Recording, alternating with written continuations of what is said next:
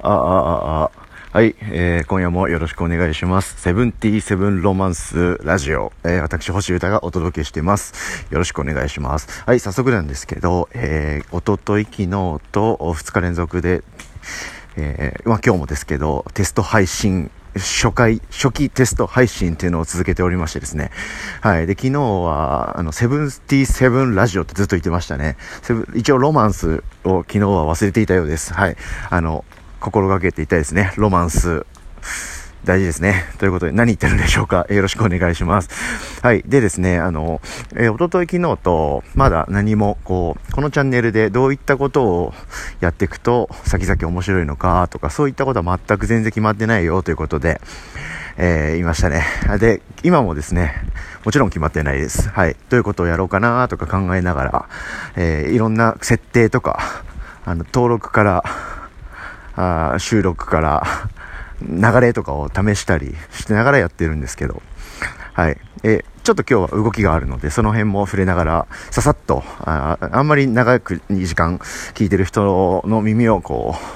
う、いただかないように、いい感じの軽快さでやっていきたいと思います。よろしくお願いします。でですね、あの、初回、2回目何回もこう、このアンカーというサービスがマジですごいっていうことを何回も伝えてたと思うんですけど、えー、それをですね、もうちょっとこう具体的に、えー、お話しするとともに、え今の時代に生きる僕についてみたいな感じで話せたらなと思ってます。あの、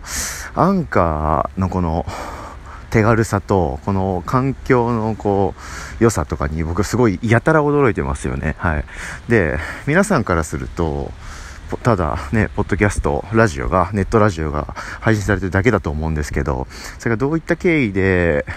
僕がこんな感動してるのかっていうのをよかったらシェアしたいので勝手に話させてください。あの、今はもう何回も言ってますけど、前回、前々回と、はい、iPhone で 歩きながら、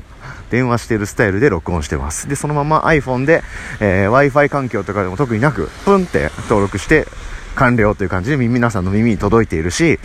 アンカーでアプリ内だけで登録を済ませたら、数分後にはもう Spotify とか、そういうところでも勝手に登録されてるんです。これ最強だと思いませんか？すごいですよね。もうだから、ツイッターとか、あの、他の SNS もうやめようかなって思うぐらい、この声だけで十分いろんな人に伝えられる気がしてます。手軽すぎて。はい。なんですけど、ここに至るまで僕、あの、セブンティーセブンロマンスポッドキャストという名前でですね、えー、ずっと31回かな。はい、ポッドキャスト番組をですね、まあ同じ、今と同じようなスタンスで、えー、ノリでやってたんですよ。はい。その時から今に比と比べてどうなっていったのかっていうのをちょっとお話ししてみたいと思います。当時はですね、えー、いわゆる音楽スタジオっていうのありますよね。防音がある程度されている個室。はい、を予約して、そこに入ってですね、あの、基本的には1人喋りじゃなくて、えー、人、うん、最大何人だったっけな、4人とか呼んだこともあるんですけど、ゲストを呼んで、はい、僕と、と、が、僕と僕が気になっている誰かを呼んで、えー、のんびり喋るということで、特に細かいルールはあその時から決めてないんですけど、誰かと喋ってたんです。はい。なので、えー、2人以上の人が基本的には放送には登場してました。はい。で、なので、スタジオにとか、その時住んでた、まあ、倉庫みたいな家とか、いろいろこう無音で行ける環境を探して、かつ電源が必要でした。はい。で、そこをや、を抑えてですね、えー、僕のノートパソコンと、あと音楽制作ソフトを立ち上げてですね、で、そこに、えー、さらにマイク、マイクを用意して、マイクでいわゆるラジオみたいな感じ、なんか想像できますかね、皆さん。はい、普通に撮るような感じで、えー、しかも、えー、マイクをこうミキサーと言って、まあ機械ですね。あの、機械に挿して、それをパソコンに挿して、それらには電源が必要で、みたいな感じで録音してたんです。はい。で、かつマイクって手持ちで喋るって結構、あの、僕はいろんなことで経験上慣れたんですけど、あの、ゲストで呼ぶ人とか結構馴染みがなかったり、あの、喋るのに夢中になっちゃって、マイクから遠ざかっちゃったり、いろんなことがあるので、マイクをこう、いい感じに置く台みたいなのも用意して、結構こういう細かいことへの準備がですね、結構必要だったんです。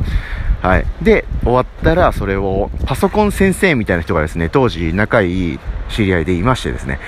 で、その人にお願いして作ってもらった、こう、HTML っていう、いわゆるタグ打ち、あの、プログラミングっぽいの分かりますよね、なんとなく。英語がバーってな、記号がバーって並んでるやつ。あれなどをやって、構築したところに投げて、で、細かい手続きをたくさん、実はですね、やって、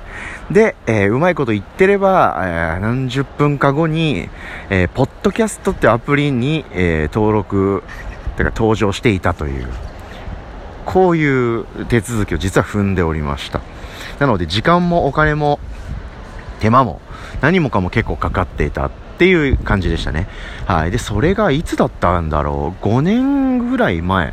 えー、7、6、5、4、3年前ぐらいにやってたと思うんですけど、月1回ぐらい。まあそういう結構なかなか簡単なことじゃなかったんで、月1回ぐらいしかまあできないかなっていう感じだったんですね。なんとなく僕のノリ的に。はい。で、あと誰か相手が必要だったこともあって、その人との予定とか、あとは何話すのかとか、ざっとしたコンセプトとか、いろいろ必要だった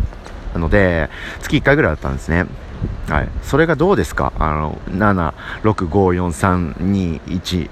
年ぐらい経ったら、スマートフォンだけで、完了できるんですよ。で、当時のチャンネルから聞いててくれてたすごい、あの、最高な人は、よかったら聞き比べてみてほしいんですけど、そんなにね、言うほど音のクオリティって変わってないんですよ。今僕がスマートフォンだけでホイホイホイってやってるのと、当時、防音のスタジオまで用意して、いろんな、えー、機材と手間を構築してやった、まあこれ完全に僕の勝手な都合の話をしてるので、もうこういう話するのは今日までにするんですけど、はい。あんまりね、クオリティ変わんないんですよ。だからすごい技術の進歩って本当にすごいんだなってことをまざまざと感じます。はい。僕があのやりたいことっていうのは、あの、本当その頃から、こうやってラジオですね、要は。ラジオ大好きなんで、今でも全然テレビなんてもうないし、見てないですけど、ラジオは当時からずっと聞いてるんですね。はい。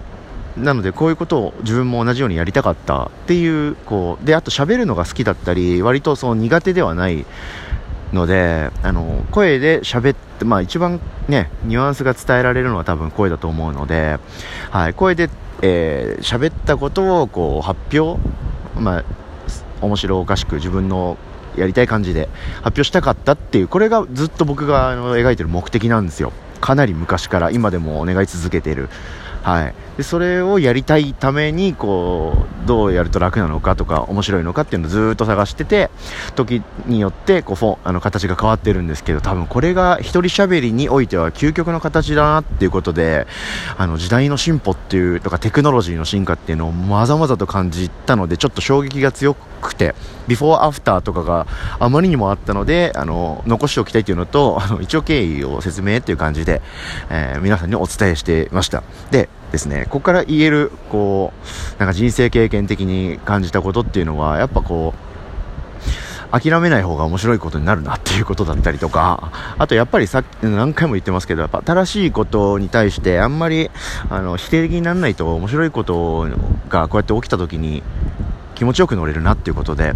あの、その気持ちはこれからも保ち続けたいななんて思っておりました。はい、そういう堅苦しい話終わりです。でですね、あの、最初の放送で、あの、このアンカーというサービスそのものを教えてくれた友達がいたっていう話したと思うんですけど、えー、その教えてくれた、えー、方がディレクターを務めてるんだと思うんです。あんまり細かいことはちょっとわからないんですけど、えー、リンキーリンクスタジオというですね、えスタジオやライブハウスをやっている会社がありまして、そこに、え所属している小牟田レオナさん。通称吉祥寺ワープの店長だったレオナさんっていう人ですね。と、えマウス・オン・ザ・キーズ、俺たちのスーパースターですね。マウス・オン・ザ・キーズの、えー、リーダーでありドラムの、えー、川崎昭さん。この2人がですね、人間解剖ラジオという、えー、ラジオ番組、ネットラジオ番組を、このアンカーを中心に始めたと